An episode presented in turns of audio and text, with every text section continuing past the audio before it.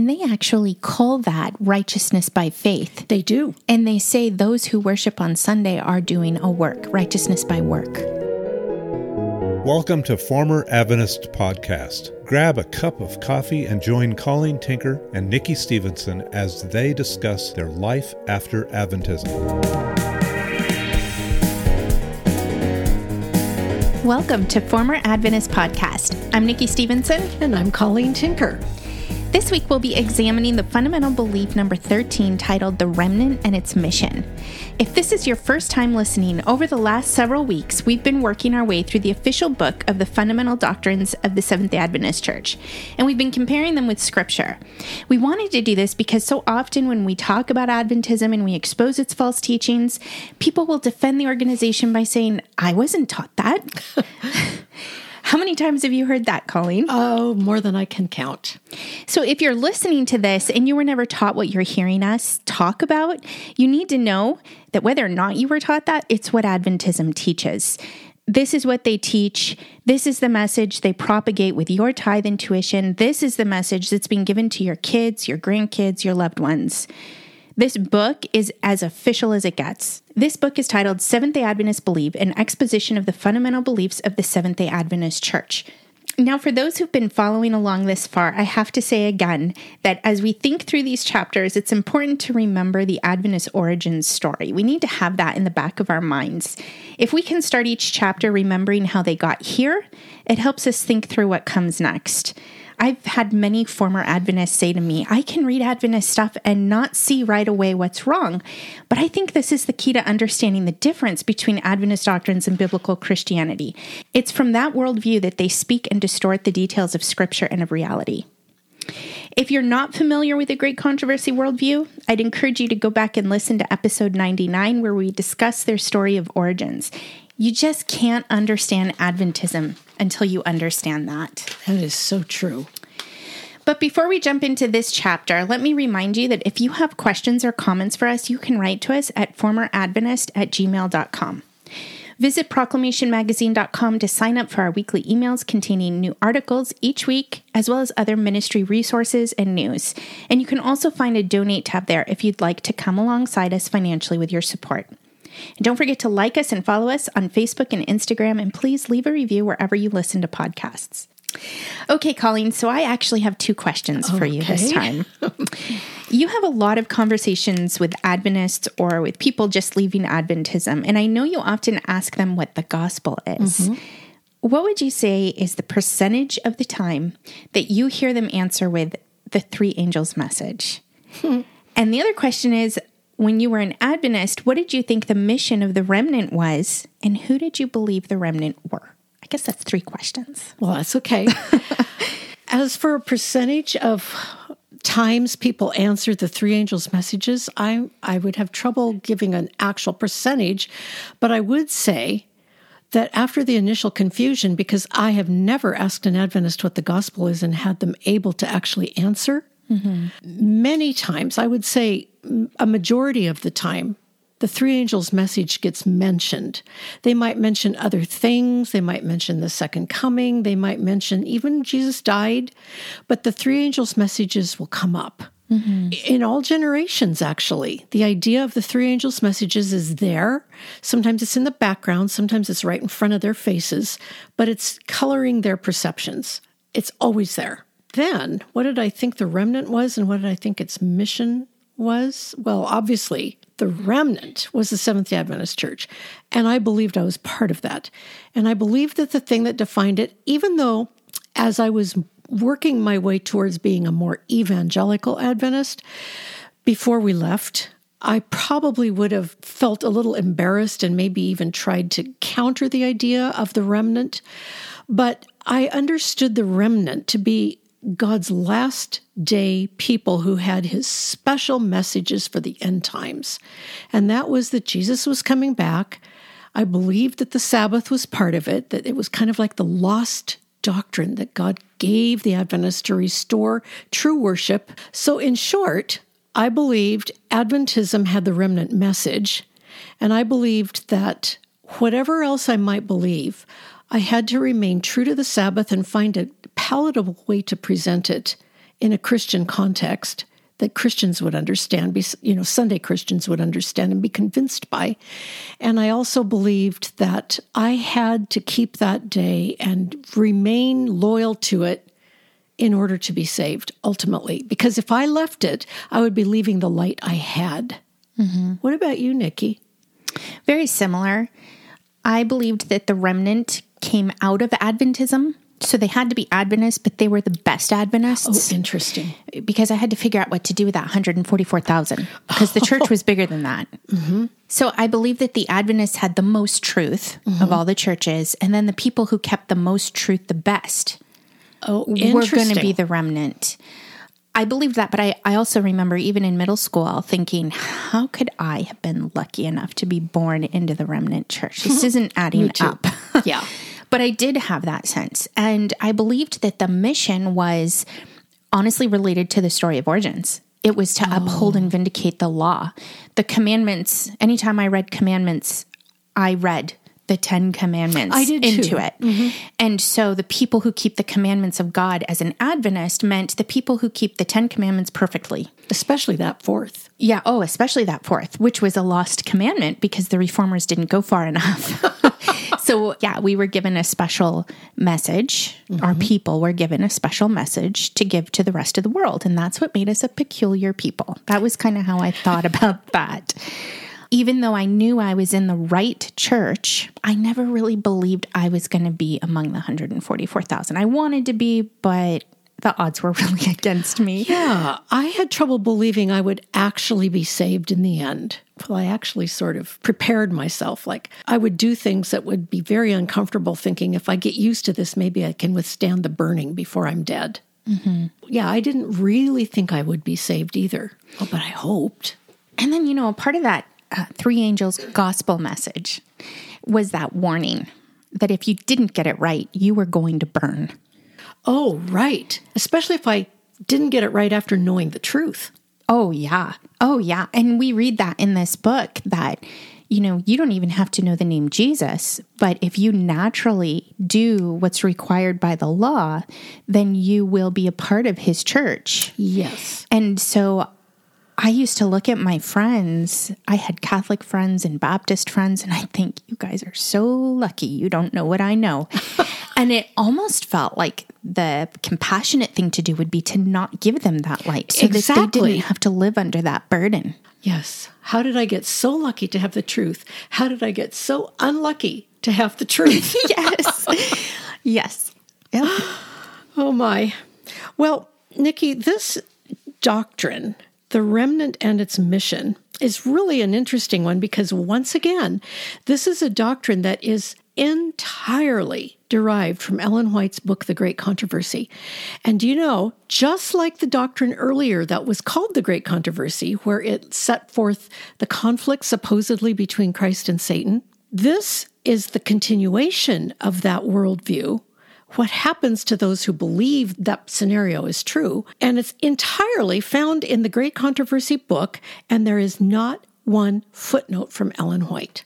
Now, it has a ton of footnotes, and most of them are from Adventist authors, and some are from Catholic authors, but there's nothing there from Ellen White.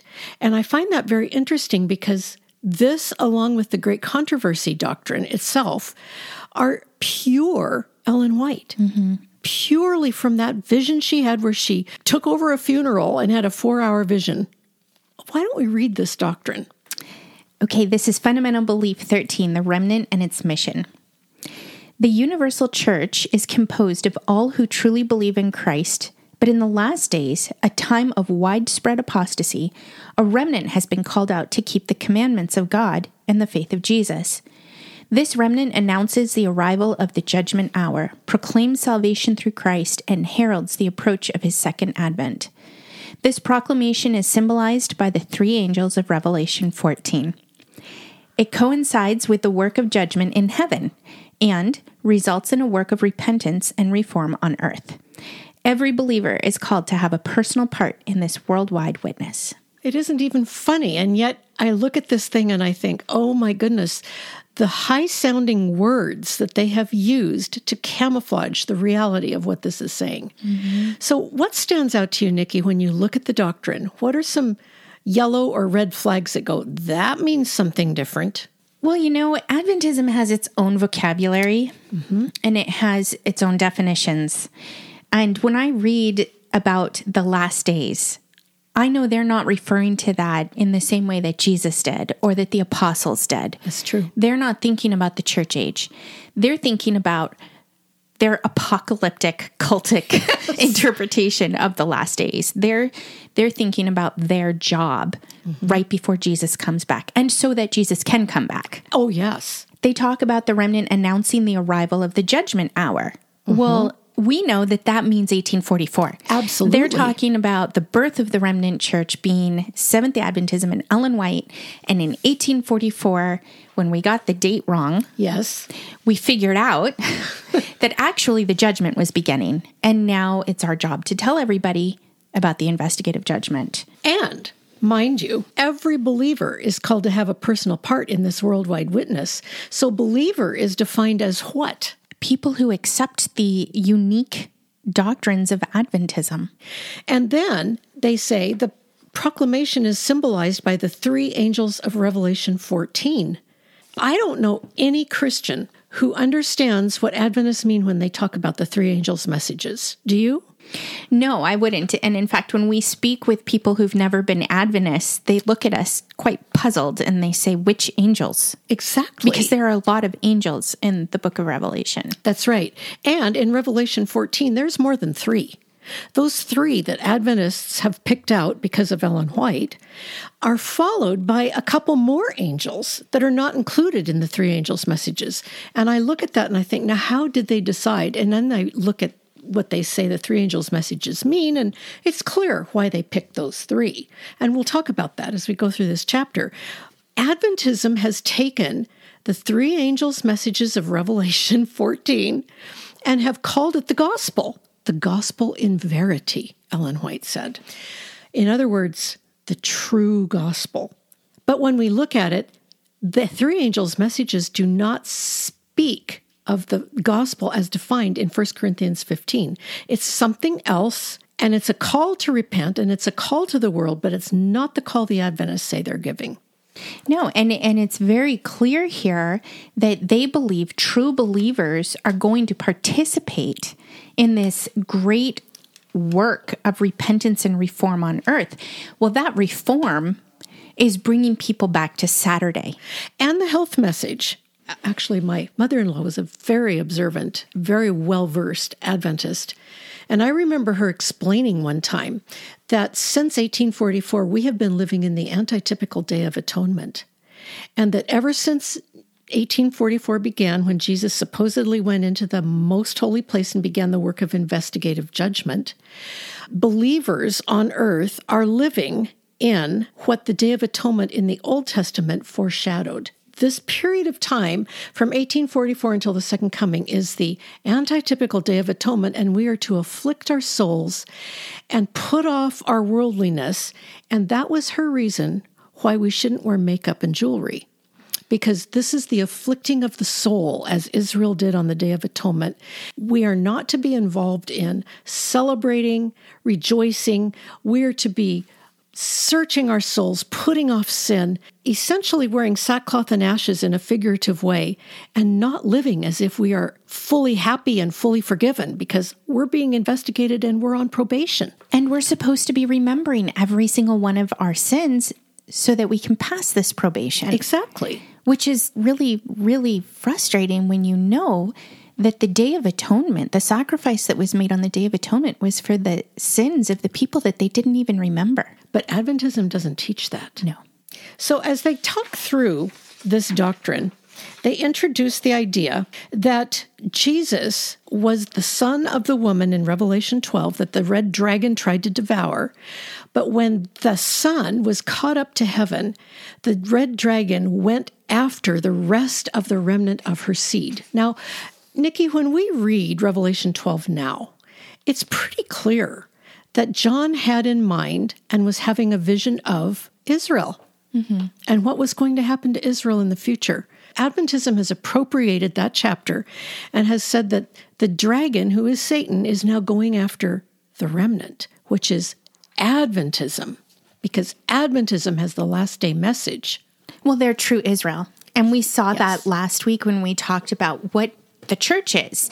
They said that Israel, you know, they failed their mission and now they're just another nation. Yeah. So we can't have them in the future. That's being right. important in any way.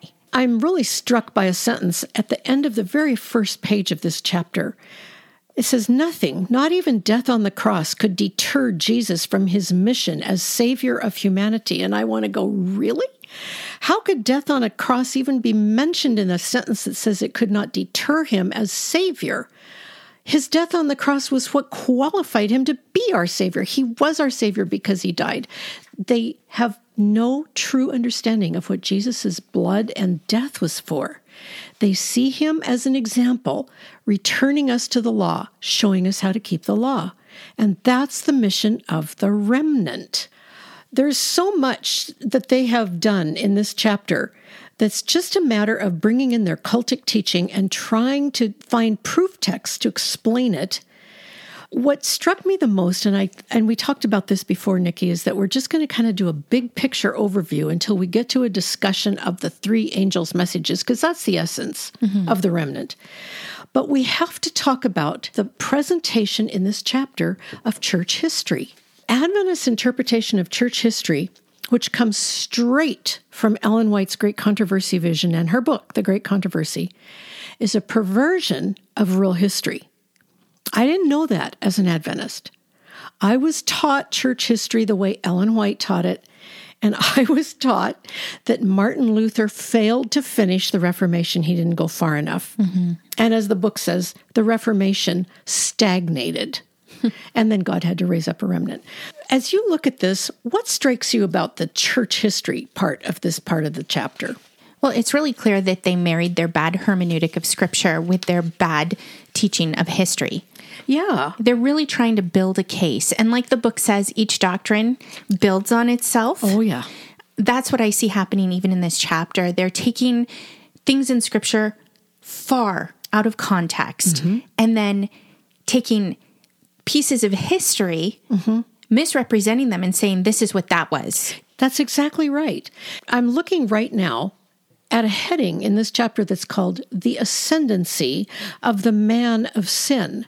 Now, the man of sin is a phrase that's used in Second Thessalonians when it's talking about the great deception that's coming on the world and an antichrist power that's coming. They have used this phrase and combined it with a misunderstanding of passages out of Revelation. And who do they say the man of sin is? They say it's a system of religion, And they define that system of religion as essentially the Roman Catholic Church. yes, exactly. Now, to be fair, a lot of Christians through the centuries have believed that the papacy represented a false system of religion. Ellen White took this and made a fine point out of it and created a whole worldview on the idea that the Catholic Church and the Pope are the man of sin and everything that's going to happen is about them trying to deceive us and it all centers on the Sabbath. Mm-hmm. As they developed this idea that the Catholic Church is the man of sin, they try to interpret passages from Revelation and plug it into history. For example, Revelation says that the beast who appeared to have died will be supernaturally revived. And they make the case that this is the Catholic Church, and they talk about it being in great decline and then coming back at the end of the 1700s following the French Revolution. And then they try to create a whole scene for the, the appearance of the remnant to correct the problems of this false system of religion that has been revived, that they have made a case to prove is the Antichrist. It's all very confusing. It's all wrapped up in their time prophecies, their 1260 days, their beast of Daniel 7, their beast of Daniel 9, their none of it makes sense when you read scripture for what it means. But Ellen White has developed an elaborate system of theology and a whole worldview on this idea. One of the things that stood out to me in this section is when they go through some of the doctrines that the Catholic Church held to and they seek to refute them. They essentially describe what I experienced in Adventism. Isn't that interesting? And yeah, it, it was very interesting. They're right. A lot of these doctrines were very wrong. yeah. But they are also guilty of a variation of them. This one actually made me laugh a little. They say ordinary believers had no authority to interpret the doctrines God had revealed in Scripture. That authority resided only in the Catholic Church. But remember, we've already looked at this on page 172 of this book.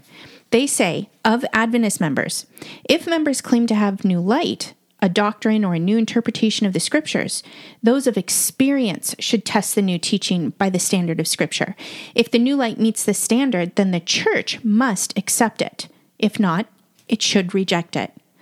All members should yield to the Bible based judgment, for in the multitude of counselors there is safety. So they moralize, mm-hmm. giving the church final authority over all doctrines and ideas. And that's exactly what they claim Catholicism has done. Yeah, one of the other things they complain about is that the ultimate authority resides in the church. But listen to what Ellen White said. She said, I have been shown that no man's judgment should be surrendered to the judgment of any one man, but when the judgment of the General Conference, which is the highest authority that God has upon the earth, is exercised, private independence and private judgment must not be maintained, but be surrendered. Oh my. And you know, the other thing they said was lost in the Reformation. It was the Sabbath, the second coming, mm-hmm. and then this one here.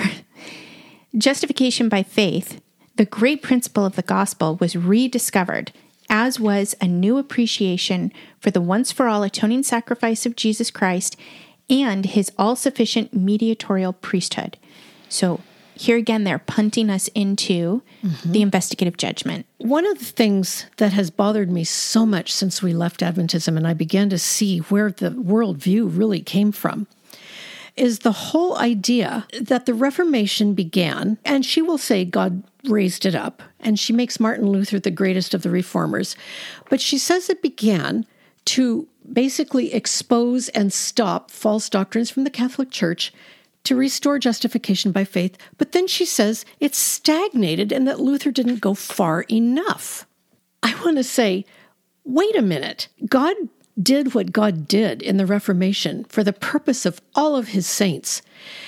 And for her to say the Reformation stagnated, and then God had to raise up the remnant to bring in what the reformers failed to see is just unbelievable. This book actually says the reformers had failed to discover other important truths baptism by immersion, immortality as a gift bestowed by Christ at the resurrection of the just, in other words, the state of the dead, where you cease mm-hmm. to exist, the seventh day as the Bible Sabbath, and other truths. They were still lost in the shadows. I had to laugh that that in that sentence they say, see chapter 7, 15, 20, and 26 of this book. Exactly. so if you want to know what the Reformation left out, just look at the Adventist doctrines. Mm-hmm. These things were not forgotten. This is what I want to say. The Reformation did not restore anything that had been lost, and there were no truths that had been lost. There were things that had been perhaps not as widely taught during the period of the Earth's history that we know as the medieval period, sometimes called the Dark Ages. That's not a very well accepted term at this point.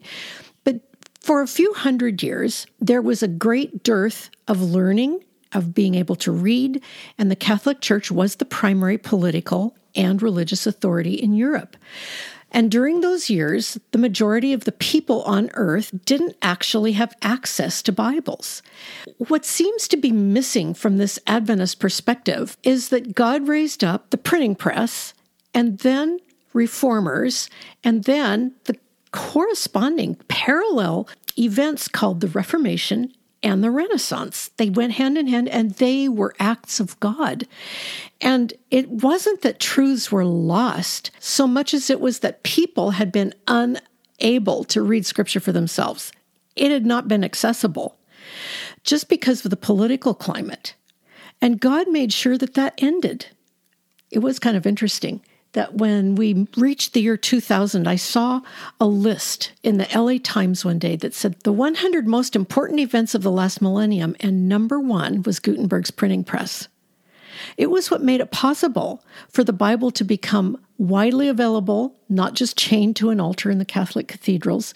It's what made it possible for people to begin to read and publish and study history and science and mathematics. And learning flourished as the Bible became available. So the Reformation was about teaching the truth of the gospel, which had been obscured through darkness and lack of learning, but it wasn't because it was lost. Jesus had said the gates of hell would not prevail against his church.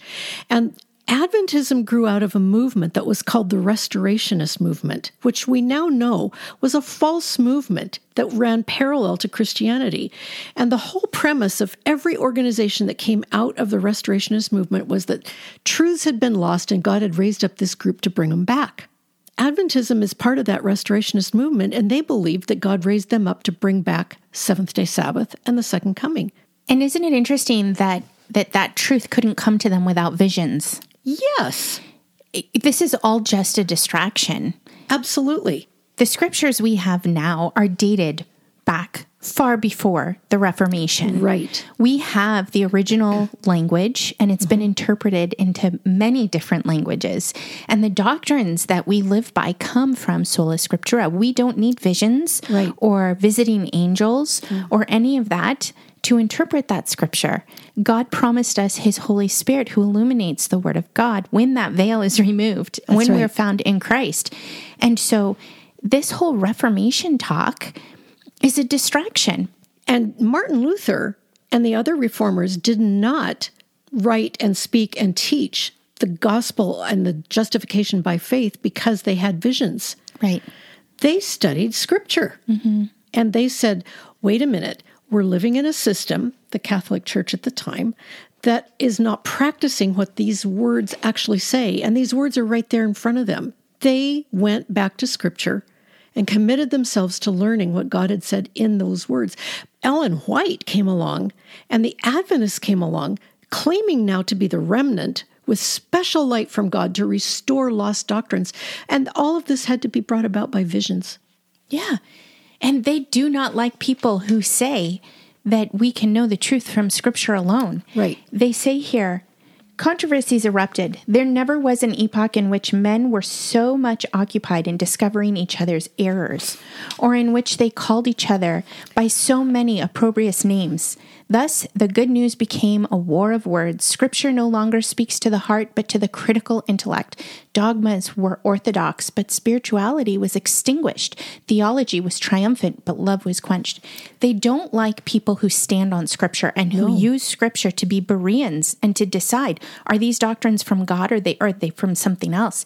They want this spiritual experience, the truth as it is in Jesus, the way they described it back in an earlier chapter. Yes. This quote that you just read is very telling because this is how they're characterizing the Reformation. Mm-hmm. They're characterizing it as a bunch of infighting, theological disputes.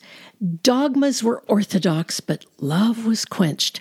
That does not characterize the gospel. And the gospel that was taught when Martin Luther and the other reformers taught the doctrine of justification by faith does not quench love. It reveals the truth about what Jesus did on the cross and how we are actually saved without all the sacraments of Catholicism. That is not quenching love. It's the ultimate love. They laid down their life so that we could have the word of God in our languages. That's they right. gave up everything. Yes, they did. I was so shocked as I came out of Adventism and realized that all of that history and Ellen White's The Great Controversy, that's touted as such an interesting book that reveals the movement of God through the ages, it's false history. Mm-hmm. Remember, Nikki, the summer we did a class with Elizabeth Inrig on church history, and we used the book, and I recommend this book. It's called Christian History Made Easy. It's by Timothy Paul Jones, and it's published by Rose Publishing. It's available. It's an amazing handbook of Christian history, starting with the apostles and ending with modern times. And it walks through all the movements, all the major players, all the goods and the bads, but it talks about the progression of the church and the progression of doctrine since the time of the apostles.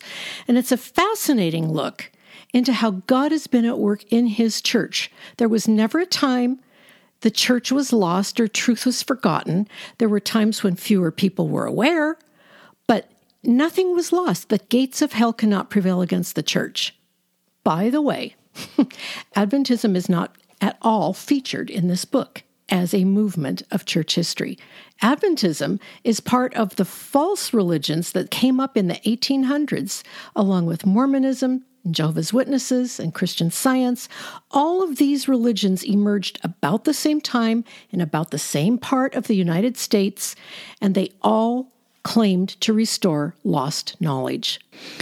I remember when we went through that class, we would get to a part where we'd be learning about some of the heresies that were coming up and how the church handled those heresies. And I'd think, oh my goodness, I believed that as an Adventist. Right. That's a heresy from way back then. Exactly. I didn't understand that. We just sort of had this cocktail of Yeah, old lies. rehashed and mm-hmm. recombined. Well, one of the sections in this chapter is a discussion of what and who the remnant are. Now, we've talked about that already to some extent, but I think it's important to mention that while Adventism has a very clear picture of itself as the remnant, as Ellen White has defined it, it's significant that there are people within Adventism who are looking at those original Adventist doctrines because, you know, Jesus hasn't come yet. So, looking at world movements which did not exist in Ellen White's time, there have been some attempts to redefine some of these terms. And it's not in the book, but I wanted to mention there is a man who is well known in Adventism today, Jon Paulien, who is the dean of the School of Religion at Loma Linda. And about, oh, 12 years ago or so, he proposed a new definition of the remnant. Now, it still is the last day people who will bring in the last message and go into the kingdom. But he has a new way of defining them.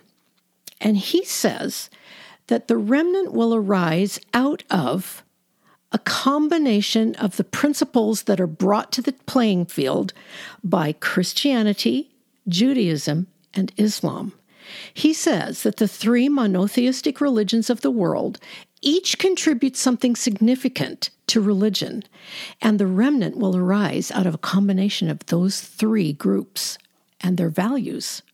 It's not necessarily official doctrine, but he makes a very careful case for showing how this is not opposed to Ellen White's view of the remnant being the last people of God. And I just think it's important to mention that because there are a lot of Adventists in alive today who are looking at this idea of the remnant, not rejecting it as an unbiblical idea, but expanding it to fit what they see in the world. So, when they introduce the characteristics of the remnant, they say that John describes this group in specific terms. They are made up of those who keep the commandments of God and have the testimony of Jesus Christ. They say they have the responsibility of proclaiming just before Christ's return God's final warning to all the world, the three angels' messages of Revelation 14. These messages themselves contain a description of the remnant. They are those who keep the commandments of God in the faith of Jesus. So, when I left Adventism, one of the things that was so helpful to me was understanding what the commandments are Yes. because we were so brainwashed that anytime you read commandments in the Bible anywhere, it's the 10 commandments. Absolutely. It's the Decalogue. Mm-hmm. But we have linguistic evidence Yes. that lets us know this is not talking about the Decalogue. Whenever John wrote about the commandments, he was very consistent in using nomos when he was talking about the Mosaic Law mm-hmm. and entole when he was talking about the instructions and teachings of God mm-hmm. or of Christ. This passage uses entole. Yes. So the remnant are those who keep all of the instructions and teachings of God. They're God's people. yes. They obey him in all of his word. But they make this about those who hold on to that Mosaic covenant, the Decalogue, the words of the covenant. And their point in doing that is primarily because of the Sabbath. If they went with the real meaning of entole, which is the full counsel of God, the full teachings of Jesus, they could not say that the Sabbath is required and is the mark of those who will be saved. But if they keep the commandments, meaning the Decalogue, then they can hammer home the Sabbath. Mm-hmm. They also say that the remnant is characterized by the faith of Jesus. Now, this is an interesting thing because most Christians understand the faith of Jesus as being the imputed faith of Jesus that we have as Christians or the faith that we have in his finished work. Mm-hmm. It's what we receive from God when we trust in Jesus. We have the faith of Jesus. When they say that the remnant has the faith of Jesus, they actually say this God's remnant people are characterized by a faith similar to that which Jesus had. It's Jesus is my example again. When they say that the remnant has the commandments of God, they mean they keep the Ten Commandments. And when they say they have the testimony of Jesus, they mean they have Ellen White, who has the last day message. They can use these phrases which come out of passages in Revelation, but when they use them, they mean something internal that only they know. Yeah, they come right out and say, through the strength Christ gives them, they obey God's requirements, including all 10 of the commandments, God's unchanging moral law. Well, I hate to break it to them, but there are more than 10 of God's commandments in the Word of God. That's right. I think this is a good place to point out what it is that Ellen White actually said about herself. When we talk about the testimony of Jesus and we see that Adventists apply that to Ellen White, it becomes even more abhorrent because we realize that she made some pretty tall claims for herself. Um, in Testimonies, Volume 4, page 147, she wrote herself into Hebrews 1 1 and 2. In the past, God spoke to our forefathers through the prophets at many times and in various ways. But in these last days, he has spoken to us by his Son, whom he appointed heir of all things and through whom he made the universe. Now, just notice what she says about herself. In ancient times, God spoke to men by the mouths of prophets and apostles. In these days, he speaks to them by the testimonies of his Spirit. Notice, testimonies of his Spirit. That's the phrase she claimed for herself. She gave the testimonies according to his Spirit. She goes on, there never was a time when God instructed his people more earnestly than he instructs them now concerning his will and the course that he would have them pursue. And again, that's Testimonies, Volume 4, page 147. She also wrote in Testimonies, Volume 4, page 230 God does nothing in partnership with Satan. My work for the past 30 years bears the stamp of God or the stamp of the enemy. There is no halfway work in this matter. The testimonies are of the Spirit of God or of the devil. In arraying yourself against the servants of God, you are doing a work either for God or for the devil. She said it herself. She equates her own work with the testimonies of the Spirit, and she claims that phrase in Revelation here are those who keep the commandments of God and have the faith of Jesus, those who have the testimony of Jesus. She claims that for herself, and yet she herself says it's either of God or of the devil. And when we see the doctrines that she teaches and the way the remnant is defined and the way the message of the remnant is defined, we can only conclude that by her own testimony, her works are of the devil. And they say here, John defines the testimony of Jesus as the spirit of prophecy. The remnant will be guided by the testimony of Jesus conveyed through the gift of prophecy. That's not what he said. Well, the book goes on to explain the mission of the remnant, the remnant who have this spirit of prophecy. And this is where they describe the three angels' messages. And it's important for us to understand how Adventism interprets these messages. These are taken from Revelation 14, verses 14 to 20. And like you said earlier, Nikki, Christians look at that and go, uh, which angels are those? Because there's more than three angels in Revelation 14. Mm-hmm. But these three, they have reinterpreted to define the core of Ellen White's false gospel. The first angel's message is taken out of Revelation 14, 6, and 7. Then I saw another angel flying in the midst of heaven, having the everlasting gospel to preach to those who dwell on the earth, to every nation, tribe, tongue, and people, saying with a loud voice, Fear God and give glory to him, for the hour of his judgment has come, and worship him who made heaven and earth, the sea, and springs of water. Now, how do you understand that when you read it just in the Bible? What is this angel calling people to do? He's calling them to fear God and to give him glory. Absolutely. And he's letting them know that the hour of his judgment has come, but in the context of Revelation. Yes. Not an investigative judgment that occurred in 1844. No. And that's what Ellen White and the Adventists say is happening here. That this first angel is declaring 1844 and the investigative judgment. Now, you know, we said early on that Ellen White is one of the doctrines of Adventism, and we haven't come to her fundamental belief yet. That'll be number 18. But she's like a secret door. When you open Ellen White's door, there's this entire opus of work that is current doctrinal truth for Adventism. And that's what we're seeing here. This angel's message is clear in scripture. But when you're an Adventist believing Ellen White had the last day message for the remnant, you understand that what this is really saying from an Adventist perspective is 1844 brought in the judgment. Now you've got to get busy and honor God. And more than that, there's another piece to it. You have to worship Him, the one who created.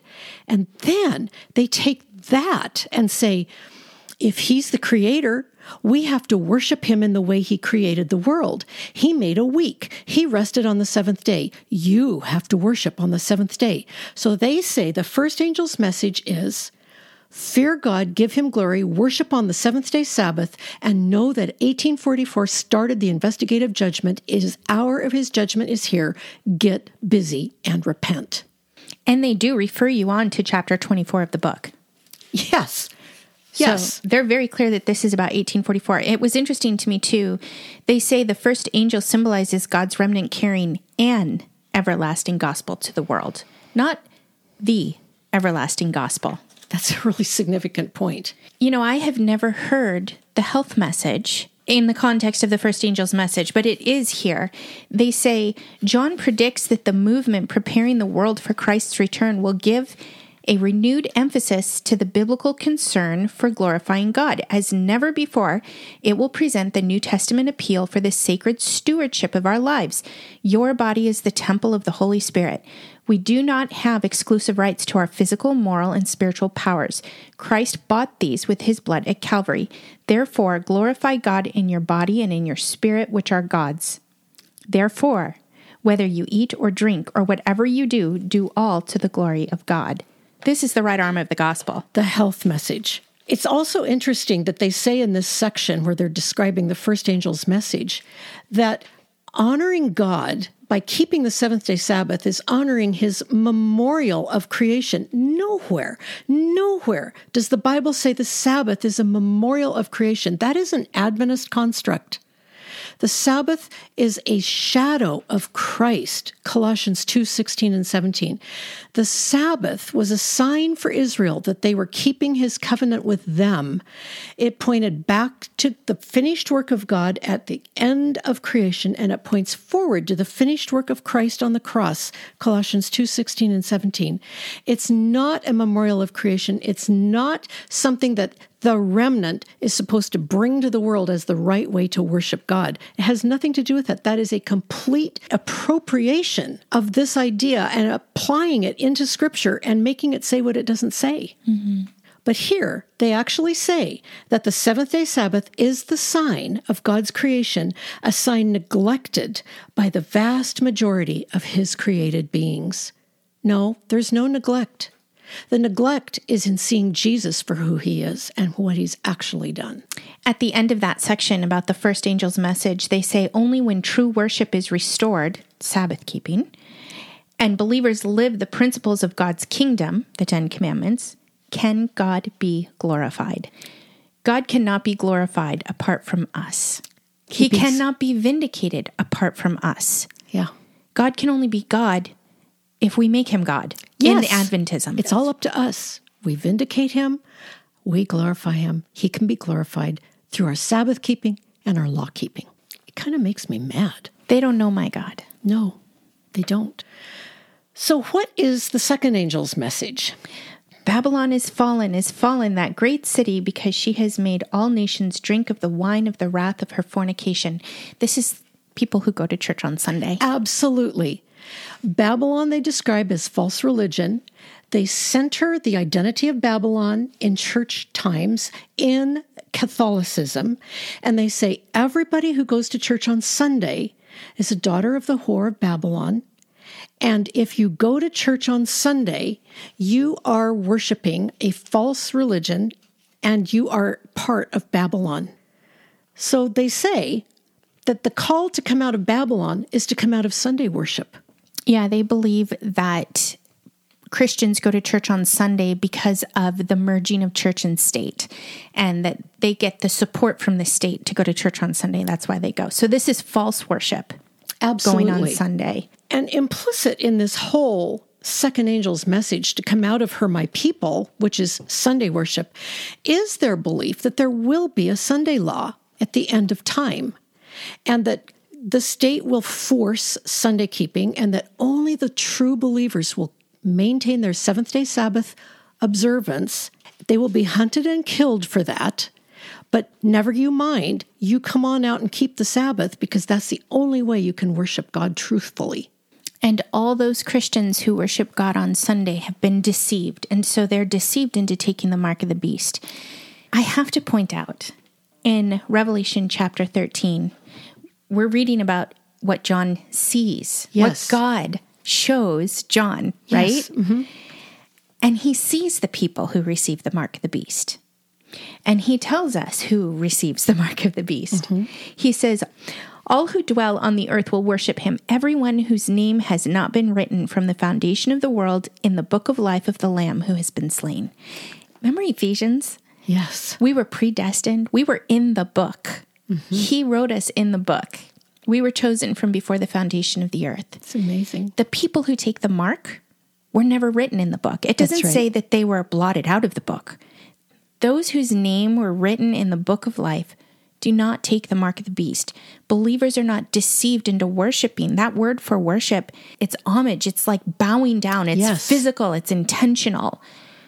We can't be tricked into this. No. And so many people who come out of Adventism don't unpack that part because we don't like touching Daniel and Revelation when That's we right. leave.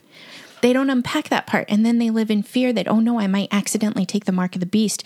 But according to what John actually saw, Mm-hmm. that's not going to happen. No.